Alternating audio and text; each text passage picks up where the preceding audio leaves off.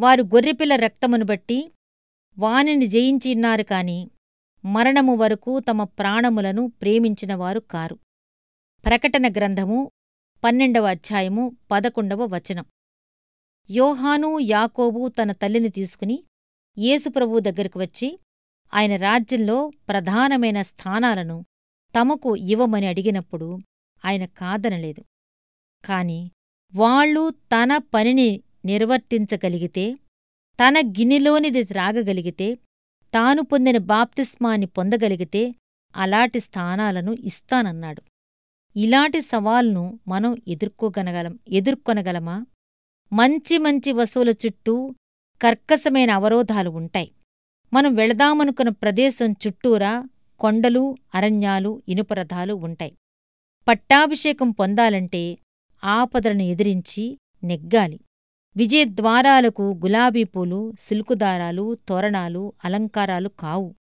రక్తపు మరకలు గాయపు మచ్చలే విజయచిహ్నాలు నువ్విప్పుడు ఎదుర్కొంటున్న శ్రమలన్నీ నీ కిరీటాన్ని నువ్వు గెలుచుకోటానికి నీ దేవుడు నీకనుగ్రహించిన సాధనాలే. ఎక్కడినుంచో కష్టమొస్తుందని ఆకర్షణీయమైన శోధన వస్తుందని మనకు సరిపడని క్లిష్ట పరిస్థితి ఎదురవుతుందని చూడకు. ఈరోజే దేవుడు నీ చుట్టూ ఉంచిన వాస్తవాల సవాళ్ళను ఎదుర్కో. ఈ గంటలో ఈ వారంలో ఈ నెలలో నీకున్న సమస్యల సాలిగూడులోనే నీ కిరీటం చిక్కుకుని ఉంది. అతి కష్టమైన విషయాల గురించి ఈ లోకానికి ఏమీ తెలీదు.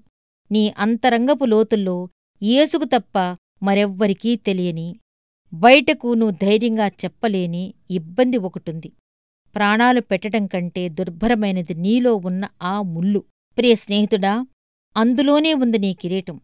ఆ శోధనను జయించి కిరీటాన్ని సంపాదించుకునేందుకు దేవుడు నీకు సహాయం చేస్తాడు.